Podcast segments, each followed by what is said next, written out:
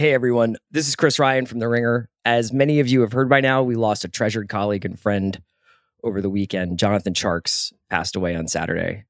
John was 34. He leaves behind a wife and a son, and we are obviously mourning his loss and sending all of our love to his family right now. If you go to theringer.com slash Jonathan Tjarks, that's J O N A T H A N T J A R K S, you will find a memorial page for John which has links to his GoFundMe that benefits his family and the amazing writing he did throughout his experience. I encourage you to go there. And if you can, please support the Tjarks family. Briefly, I will just say that John was among the first people that we hired to work for The Ringer. So he was instrumental in defining the voice and perspective of the site. He has as much to do with what this place is as anyone else. And throughout his experience with cancer, John communicated eloquently about the challenges he was facing, both through his writing and his podcasting you could never stop John from talking about his passions. It's one of the things I loved about him over the last few months. You know, whenever we would talk, whenever I would reach out to see how he was doing, I would try to keep it very John focused. And the next thing I knew, we would be talking about James Harden or Better Call Saul. He really loved this stuff. Uh, he loved talking about it, celebrating it, debating it, illuminating it. We're going to keep putting out our pods and writing while we grieve but we wanted to let folks know that John was in our hearts and that his family was in our thoughts. Thanks for listening. David? Yes, Bryan? I'm coming to you from Texas because you'll remember that I'm in the midst of my Texas double. Two football games in one weekend. The University of Texas versus Alabama in Austin on Saturday, and then the Dallas Cowboys versus the Tampa Bay Buccaneers on Sunday Night Football in Arlington. Oh, yeah. How did that game go? Well, here's the good thing about doing two games in one weekend both of your teams can't possibly lose. you can't go 0 for 2. For instance, you couldn't have a heartbreaking one point loss in the first game and then a complete offensive no show in the second game. There would have to be a ray of sunshine in there somewhere. Sure, of course. And let me tell you what else couldn't happen. Both games couldn't feature your team starting quarterbacks getting hurt. And as a result, being out multiple weeks, which will surely screw up both teams' seasons. Mm-hmm. That couldn't happen if you went all the way to Texas to see two games. You couldn't wouldn't think. Twice. No. Couldn't happen twice. But, but think about it this way. You you went to two games, and yes, they were both heartbreaking games. But it's kind of like you got to go to like 16 games because you know how the next half of the season is going to go for both teams, right? Mm. think of so, the think of the value of the tickets that you bought. so I'm glad I didn't miss these because any game after these wouldn't have been fun to go to at all. If you had had this planned for week two, do you would you even have gone at this point? no, probably not. And Owen got to go see the Cowboys. Owen got to go see the Cowboys, so that was a big event. Yeah, how do you like? Uh, how do you like the majesty of Arlington Stadium, AT and T Stadium? He he was yes, he was very happy with that.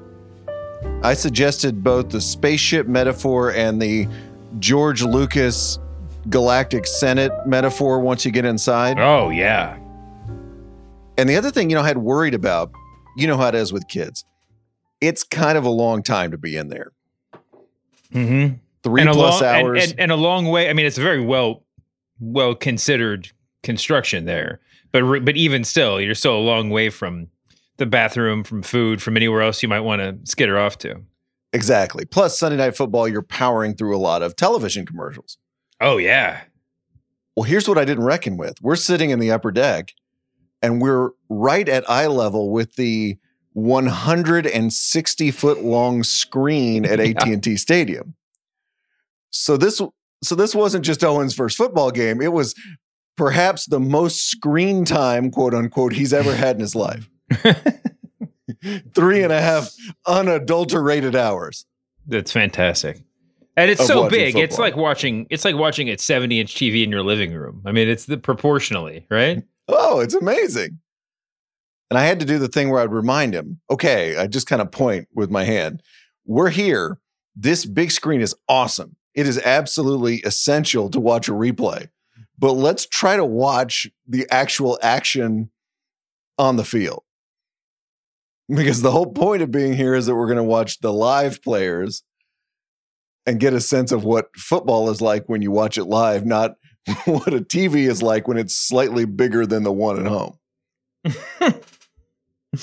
I know it's a tough decision. I mean, it's a, for, when you're when you're there with kids, even at a regular arena, once they realize there's a TV screen hanging over their heads, it's kind of hard to, to to get them back to the real thing. It's a TV screen. It has commercials. Mm-hmm. All the things they're used to at home. Look at that. Mhm. Oh, a little uh, little Tom Thumb giveaway. I'm going to tune into that. There's games. Even at even at like an older basketball arena, the the the, the jumbotron's still telling you like when to clap your hands. You know, they'll have the weird like pixel races throughout the game. You know, it's it's it's really entrancing. A lot of stage directions. That was the other thing I feared. There'd be some moments where I'd have to step in and kind of explain what is happening football wise. Mm-hmm. But guess what? That really annoying PA announcer would come on and go, It's third down. Oh, that saved me a couple of seconds of explanation right there. Coming up on today's press box, Queen Elizabeth died last week. We present five ways media organizations paid their respects. And I'll have some more notes from the press box from my big weekend on the road watching football, plus much more on the press box, a part of the Ringer Podcast Network.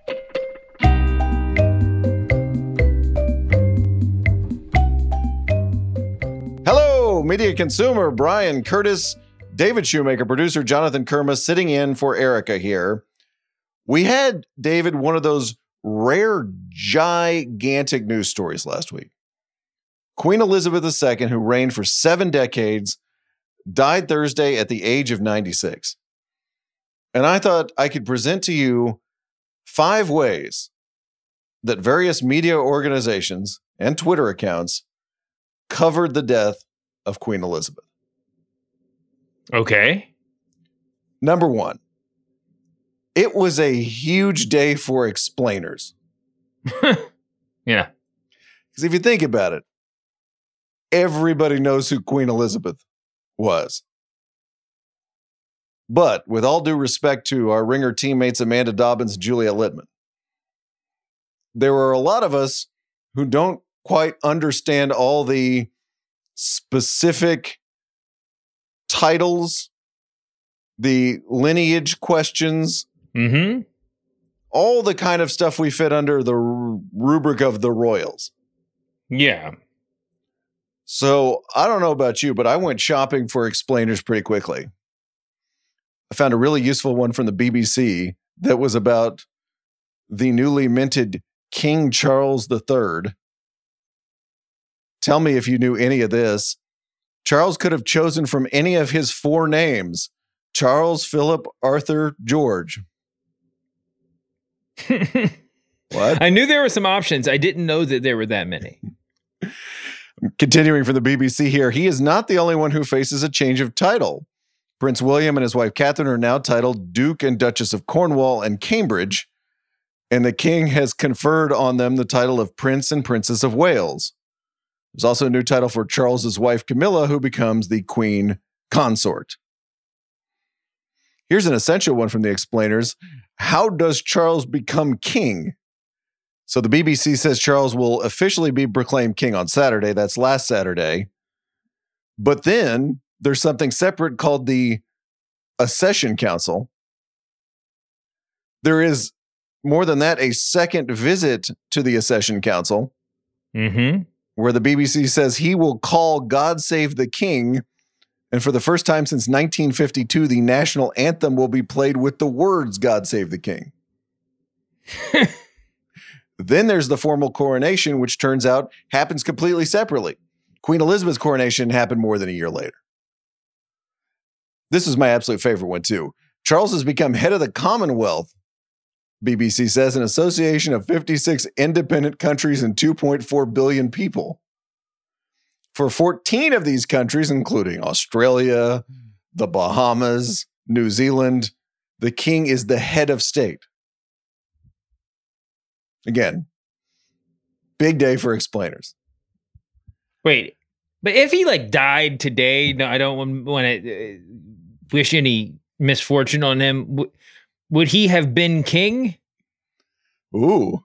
I see that was not covered in the BBC explainer I read. Hmm. All right. Well, time I for another the an- explainer. I believe the answer is yes. But uh, good question there. The second way media organizations covered the death of Queen Elizabeth David, the straight obituary. You sent me this tweet from fellow journalist and fellow Texan Olivia Messer, who was asking an interesting question, which was who was going to write the New York Times obituary of Queen Elizabeth? yeah. because as we know, these are not written fresh with a major public figure. They've been written years, decades in the past, and they are freshened when the public figure comes up. So the winner, and sometimes the journalist has even passed away between the time of writing the obituary and the obituary's actual publication. So the Times obit of Queen Elizabeth turned out to have been written by Alan Cowell, who is very much alive but left the New York Times in 2015. Yeah. I mean, someone's got to be writing these obituaries. Uh, I don't, I forget if we've had this conversation on him before, but generally, especially for a public figure of, of great significance, they will write it far, far in advance, or at least begin writing it far in advance. And uh, there have been some people who are, you know, uh, behind the curtain, pretty famous for be for doing that over the years. Um, but it is always interesting. It it becomes the sort of meta conversation that is sort of a sidebar to the real conversation, especially when it's a. I mean, you know, we don't have to pivot right away, but when Queen Elizabeth dies, there are a lot of people who uh, have direct reactions to it, but a lot of the conversation is sort of tangential, right? We Americans uh, don't we don't we don't necessarily have a heartfelt reaction to to Queen Elizabeth dying, and yet it's a big moment in history that we all sort of acknowledge. Mm-hmm. You mentioned the importance of having at least some of the piece written.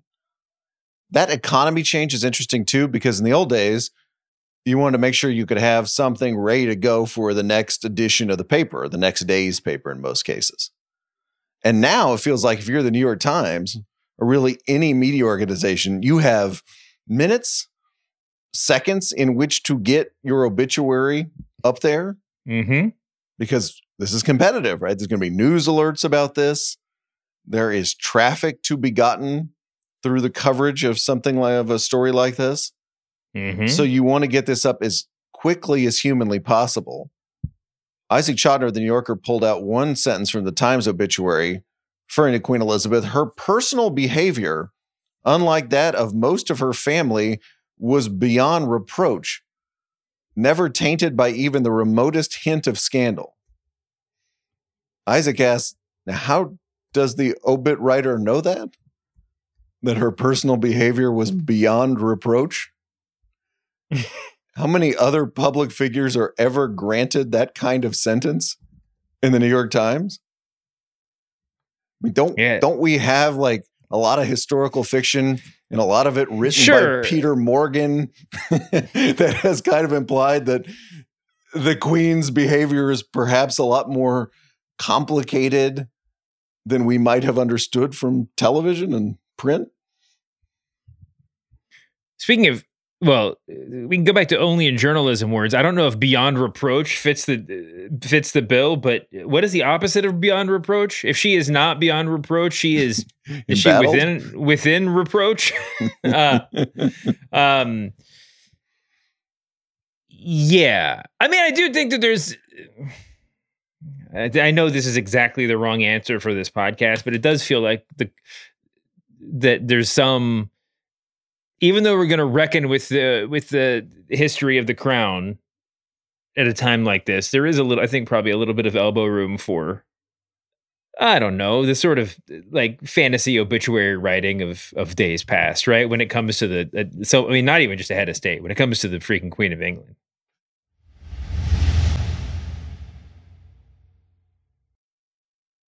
I'm glad you went there because that is actually my third category of the way the media covered Queen Elizabeth's death.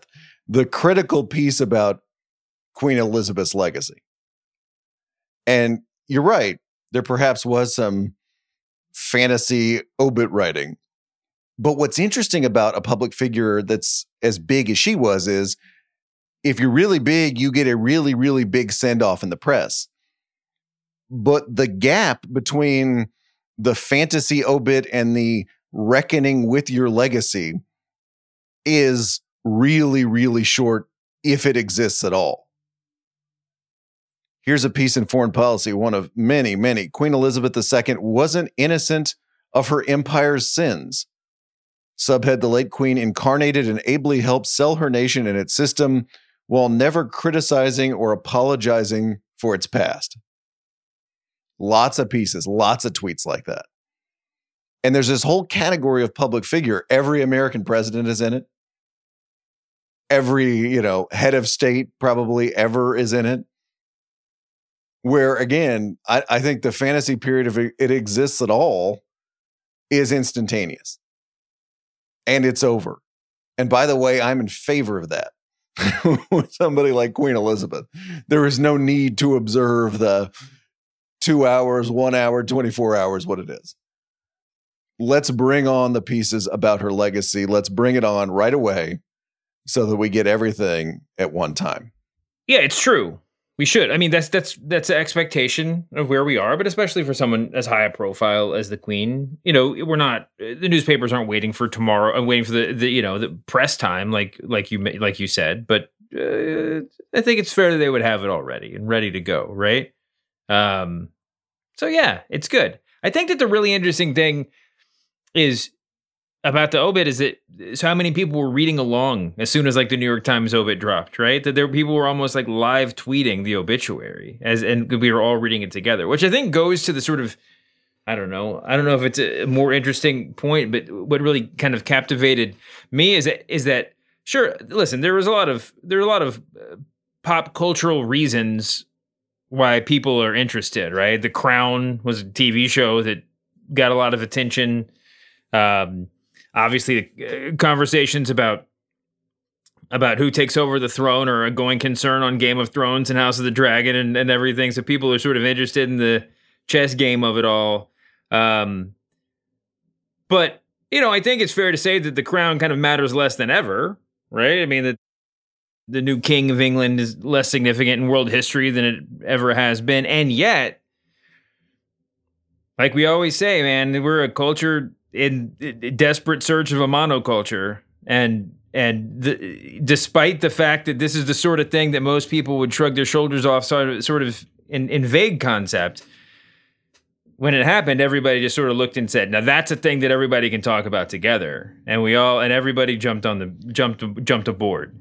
That is so true. That that feeling was all over Twitter on Thursday. That this is a moment that everybody is going to have something to say about. Everybody is going to participate in. And the fact that it wasn't, say, an American president where you could draw the line and there's this side and then there's this side, you know, going at it about the president's legacy. It was somebody who was in England and had this, as you say, this kind of second life as a cultural figure in a streaming series. Absolutely. Monoculture moment for sure. Uh, the fourth way, David, media organizations covered the Queen's death, publishing pieces of content with titles like The Time the Queen Did That Thing in America I point you to a piece in the Houston Chronicle called The Late Queen Elizabeth II Once Made a Historic Visit to Houston in 1991. There were similar pieces about her visits to Baltimore, Austin, Tampa, Dallas. I actually remember the Dallas one. I have Oh, a yeah? memory, not of actually seeing the Queen, but of watching local news with my mom. And of course, there was a segment about it. But I remember they also did a kind of service journalism segment about what to do if you should run into the Queen. Speaking of explainers, like, do you bow? Do you curtsy? Do you take the queen's hand? Sort of like an explainer, eh, like the unnecessary explainer, right? There wasn't, no one was presuming that you were going to run into the queen in line for like the Whataburger bathroom. Yeah. It's just like, yeah, the queen was not going to be at Safeway yeah. getting groceries. Yes, so but but there was this whole pretense made of Americans won't know what to do, specifically North Texans won't know what to do if they should run into the queen. So here are some helpful reminders that might uh, might uh, get them through that encounter. All right, number five, David. I filed this under the rubric of the strange tribute. There was a lot of stuff on Twitter. People have ever watched the old movie The Naked Gun features part of the plot where actual Reggie Jackson is threatening the life of Queen Elizabeth II, of course, fictional Queen Elizabeth II. We got a tweet from Reggie that said, "Now all we all know I was innocent. Amen. R.I.P. Queen E." Thank you, Reggie, for that. We also got the odd moment of silence where every organization, every entity in the world seemingly had to stop and pay tribute to Queen Elizabeth.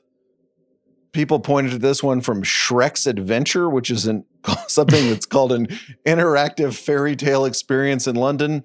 Shrek's Okay. Adventure joins London joins millions of mourners around the UK and the world in paying tribute to Her Majesty Queen Elizabeth II. United in our loss, we give thanks for an extraordinary service to this country, the Commonwealth, and the wider world. Thank you, Shrek's Adventure, for letting us know where your sentiments lie. we had the moment of silence before the Thursday night NFL opener between the Rams and the Bills. I understand how these things are calculated. If there's any question, you just do the moment of silence Yeah. you'll just you just be respectful and do the moment of silence because you'll never be faulted for doing a moment of silence. But I thought it was interesting that we are kicking off the NFL season with a moment of silence for Queen Elizabeth II. Did you see that they had a moment of silence for Queen Elizabeth before the UFC card on Saturday no. night? And the crowd booed and started chanting USA. I'm not. Oh my goodness. Oh. Maybe the UFC could have skipped a moment of silence. maybe so. Maybe so. we we to- we can't confirm this is what happened, but our friend Robert uh, from high school reported in that he was in the Whataburger drive-through on Thursday. I'm not making this up. Oh my God. and the Whataburger American flag was at half staff. and we don't know for sure that Whataburger was paying tribute a la Shrek's Adventure. It could have been any number of things, but yeah. But, but it could have been. Coming up, David, some notes from the press box of my football adventures in Texas. But first, let us do the overworked Twitter joke of the week, where we celebrate a gag that was so obvious that all of media Twitter made it at exactly the same time. Send your nominees to at the press box pod, where they are always, always gratefully received. Today's winner comes from R. Mockler. As you can imagine, there were quite a number of people elbowing their way to the front of the line to try to make the big joke about the royal succession whatever whatever whatever take they had on last week's events i think this was the one that put it together the best quoting here i guess this puts charles in charge of our days and our nights k n i g h t s Love it. if you joined a Royal Monarch 2, a semi beloved old television show, congrats. You made the overworked Twitter joke of the week.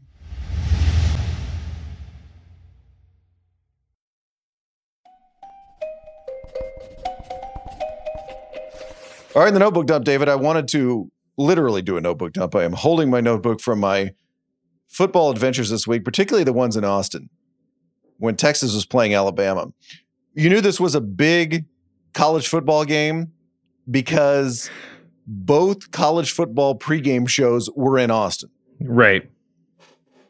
College game day was there from ESPN, even though ESPN wasn't televising the game. Fox's big noon kickoff was also there. Fox was televising the game. Mm-hmm. And of course, those shows thrive on having lots of crazy students holding up signs and, and being in the background. That's the reason they go to campuses. Sure. Capture some of that atmosphere. And the funniest thing I saw was on my way to the big noon kickoff set was people holding signs that said big noon kickoff and were shaped like an arrow so that someone who wanted to be in the background could follow the sign Oh, to the set. I thought you meant they were trying to get on TV with those signs. I see. Oh, so they were just actually like directional signs to get to the big noon kickoff set. Yeah, you know, like you're driving down a six lane road in the suburbs and there's somebody spinning an arrow and it Mhm. points at the car dealership or it points at the places to get your taxes done. Yeah.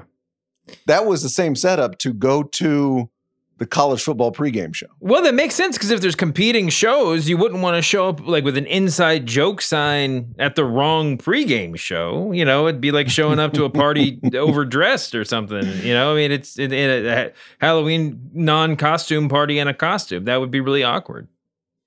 There's a lot of status symbols in college football. Probably the two biggest are did game day come to my college football game? And did big noon kickoff come to my college football game in that order? But I saw another one in Austin, which was a truck with some familiar faces on it from the Barstool Sports Empire. It was the Pardon My Cheesesteak truck. I'm not familiar with that. I'm sure that's very popular. It's a new one for me. Probably missed it somewhere in my media studies. Mm-hmm. but that seemed to be a thing. Uh, funniest sign I saw at the Big Noon kickoff set God save the Queen crossed out and Quinn was written in. Quinn Ewers is the aforementioned starting Texas quarterback before he got injured. Yep. Very quality sign there. Um, you were you're aware that Urban Meyer is back as part of the cast of Big Yes. Noon Kickoff. Yeah, I'm aware. He was on the show. He went to the Jacksonville Jaguars. It was bad. Now he's back on the show. Well, I happened to be standing near the set when Roger Clemens pitched in college for the Longhorns. Came up because he was doing some guest picks there, came, or a little interview. Came up and gave Urban Meyer a big hug on the set. so, an embattled former MLB pitcher was sharing a tender moment with an embattled former college and pro football coach. And I didn't snap the pic. I was so mad that I didn't snap the picture. I got Roger afterwards, but I thought, oh my gosh, I was standing right in front of me and I was just some journalist I am. I was so floored that I could not get the moment that the two of those people met. That That's was okay. wild. They didn't study iPhone pho- photography in uh in your journalism program in school. So The other big thing about Roger Clemens was so he go, he goes on to the set of the pregame show. And let me tell you, dude, Alabama was favored by more than 20 points in this game. hmm I don't think I have ever gone a week of Texas football or really any other team in college football without being able to find one person who was picking Texas to win. I mean, This I'm was the- that week. I'm on the message boards. I'm going deep into threads. I could not find anybody being like, hey, I'm doing it. Texas 24, Alabama 20. I couldn't find one person. Even Roger Clemens, who, let's face it, has absolutely nothing to lose by going on television and being a huge homer. He gets on there and he says, I want the game to be close at halftime. That's all Roger Clemens could manage even he wasn't willing to play to the crowd and pick Texas to win the game. I thought that was unbelievable. Wow. And then finally, David, I got to be Johnny Deadline in the press box, which I never get to be. Sitting there amongst big name college football writers. Let me tell you, there was a bunch of big name college football writers. You and I are rarely pressed into service, especially in an actual press box trying to write a deadline piece of journalism. And let me tell you, I, I never respect the people who do that a lot or as hmm. Their whole job sitting there after every game during a baseball season, college football season, pounding out stories like that more than when I actually have to do it. Because it feels like such meatball surgery. Every little noise around you suddenly becomes like someone is banging cymbals behind you. Yeah. In the Texas press box, there were seemingly two landlines near or behind a couple of us, and they just kept ringing while everybody's writing their stories at full volume. What? Now, one, it's a landline, which is just kind of funny in this day and age. And two, who is calling? Do we still have a proper sports desk at a newspaper that's calling the correspondent in the press box asking for their story, asking for their lead? That's not happening on Slack. I, I just was sitting there in this phone and nobody, and of course, nobody, whoever the phone call was for, that person was not there or the person was not answering the phone. Yeah, it's So like it something out like of a horror se- movie where there's just one one public phone, one phone booth that's ringing in the distance. You have to Yeah. race to to find your captured wife or whatever. Yeah, it's terrible. Kind of like a terrible dream. But it would ring like seven times, and then the mythical sports desk copy editor, whoever it was, would give up. And then, like 10 seconds later, they'd start calling again. you also are put in the position of hating all your fellow sports writers because everybody's finishing at different times, mm-hmm. everybody has different responsibilities. Oh yeah. you know, I could have been there just doing other stuff, not worried about writing something. And I would have been regarded as like, look at that joker. Right. What's he what's he doing here? Not just here for the work, food. Just kibitzing with the writers, bothering the announcers. But since I was sitting there actually trying to write something, your s- people are coming by and they're bumping your chair because it's like a real narrow little aisleway behind you. You're just giving the Sure. death stare. Like here, here you are carrying your bag out of here, Mister Fast Writer, and you can't even do this without bumping my chair. Unbelievable. I'm in awe of people who do that and do it well. Did you ever have to sit in a wrestling press box and write a story on deadline? I sat in a wrestling press box and tried to write in real time. I don't know that I never had to like file immediately afterwards. I did. I'm no, it's not. I'm not very successful because I'll get. I don't know. I have to kind of do one or the other. You know, it's really it's. Eh, I start missing the what's going on in real life if I get when I get too eh, you know worried about what I'm writing. I'm not. I'm not like an extemporaneous writer like that. So now imagine being a beat writer, and that's your job writing Yeah. and worrying about what's happening in real life at the same time. Is anybody doing just like dictation, just just voice to text at this point? That's I feel like that's what I would do. Like into a phone, into this landline that kept ringing no, I was thinking more like Flash an iPhone, but from Austin. Alabama, number one, Alabama beats Texas. Can you imagine if you just got sent out to do a gamer and without without it like without any without discussing it beforehand, you just called up Connor Nevins on the phone. You're like, "All right, start typing. Here I go." Connor's like, who is this? yeah. I'm always amazed. I always, you know, I had the fantasy sometimes about like, what would it be like to just be dropped onto a beat for a week? You can have a little, you can have a little prep, you can come up with some story ideas, but you have to go out there and do it.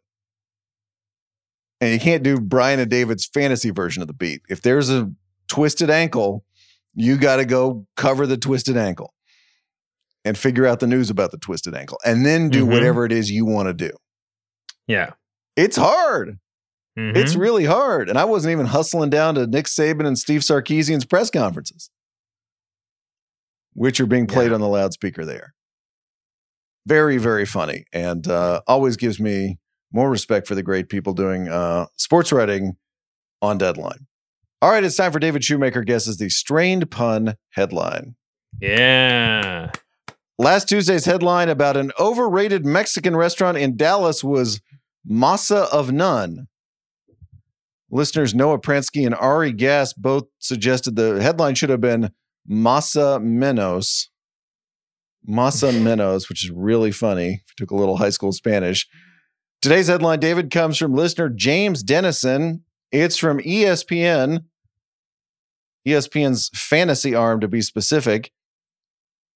It is referring to the very first NFL game of the season between the Rams and Bills, specifically how bad the Rams' offensive players were. I think that's all you get. What was ESPN's strained pun headline? Bad Rams offense. Um, it's not going to be Mhm. L.A. Ram Didn't get much on the board. Right? Those uh, fantasy players. Blank. Mm-hmm. We're in there. Um, skill. Uh, blank receivers. Blank. Blank checkdowns. Blank. Uh, um, yards. God. Why don't we think of Thomas Harris novels? Would that help you out? Silence of the Rams. Silence of the Rams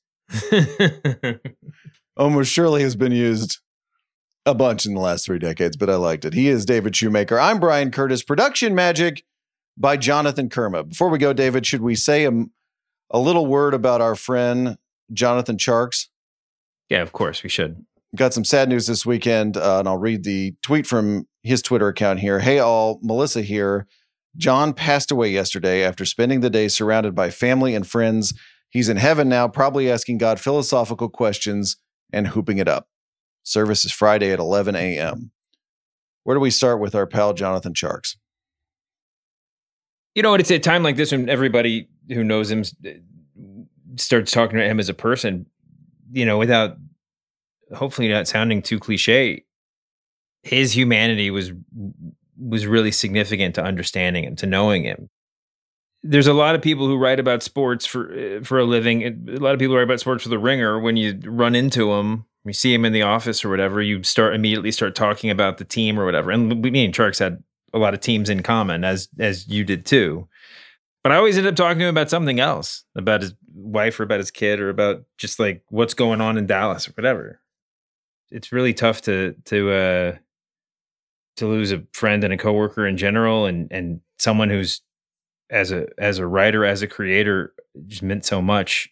You know, I was talking to Sean Fennessy, uh, I don't even know how long ago it was, about how meaningful a contributor he is to the Ringer, and and and how sort of quintessential his voice is for everything that we do. You know, and and um and it was not in a retrospective sort of conversation. it was it was totally just like uh, unplanned and laudatory, but um yeah i mean it's, it's so it's he's just such a rare rare breed just such an incredible inspiring person and and and such an incredible writer and thinker too I totally know what you mean about his manner and winding up talking about him with things that were not the thing you expected to talk to him about.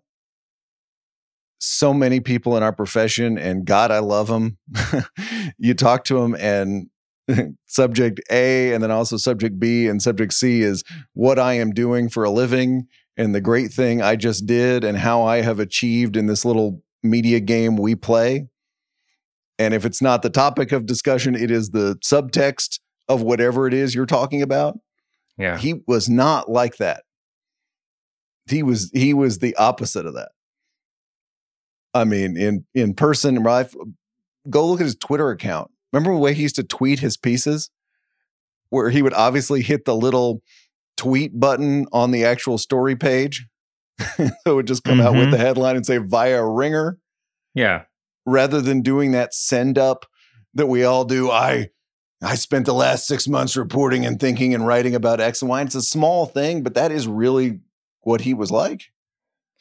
yeah he's sort of impervious to like your expectations and there's the expectations of the world in so many ways i mean he would like he's a big dude would walk into the room with such confidence you know just like born into him it felt like um i remember one time i just i ran into him i guess i knew he was in la i don't remember if i was living there or visiting there after i left but i ran into him and his wife i think then fiance at the time at a coffee shop sort of on the way to the office and that was her first visit to LA, if I remember correctly. I could be wrong, but they were they were doing the tourist thing, you know, since he had to be there for work. They were they were touring around, and I don't know, man. There's something about Tjarks where I just assumed that like he'd spent three years in LA back in the day, just like working on the movies or so, you know, it's just there's it's just like old soul to him, you know. And I and I just assumed that he would have all the answers. And I started talking about what they were doing. And I mean, there's not much of a story here, but I was just like, oh yeah, Tjarks is kind of young and kind of like this is his first time really doing this. And like it, it's just not he he's I don't know. There's just such like a there's just such a such as like a old like a world worldliness and an intelligence, everything's built into his voice. I don't know how to describe it, but he uh, he was he was incredible dude, man. Totally. I mean, it's like it feels like there's often a trade off in this profession where to be a really good, let's say, basketball writer, you have to be so monomaniacal about basketball writing that the rest of the world kind of fades away. That you don't feel like you know there's a bigness to the person there at all because they're devoting their life to being really good at this little thing and with him, that never felt like that trade off ever happened. You know, it felt there was so much more to him, what you're talking about, like whether it was his faith and his family and his church and everything else, in addition to being a great basketball writer. Mm-hmm. It did not feel like he was making that choice that so many of us make or think we have to make. I remember the first time I met him, asked if he was moving to LA because I didn't know what everybody's plans were, what everybody's expectations from their bosses were, and he was just like, "No." like, like just the most like sort of just straightforward, like not even offended, but like I don't know. It was just like it was. I don't know. It was perfect. Say a word too about his wife Melissa, who was writing all these updates oh on the God. CaringBridge website. I can't imagine writing the things that she wrote. I especially can't imagine writing the last couple that she wrote, which must have been incredibly hard to do about somebody you love. But man, what a window into him and what a way, you know, what she did, what she did was just so incredible because it gave us all who were not there. Yeah. This window into what his life was like and what their life was like, what their family's life was like. Well, I hope it helped her in her journey, but it really was a gift to everybody else. Everybody that knew Tjarks, everybody that didn't that reads, you know, will, will read along. Um, yeah, what she did was just in, incredible, incredible, and what she'll continue to do is incredible too. We're thinking about Melissa. We're thinking about their son Jackson. We're thinking about Jonathan's friends in and out of the business and everybody who loved him. David and I are back Monday.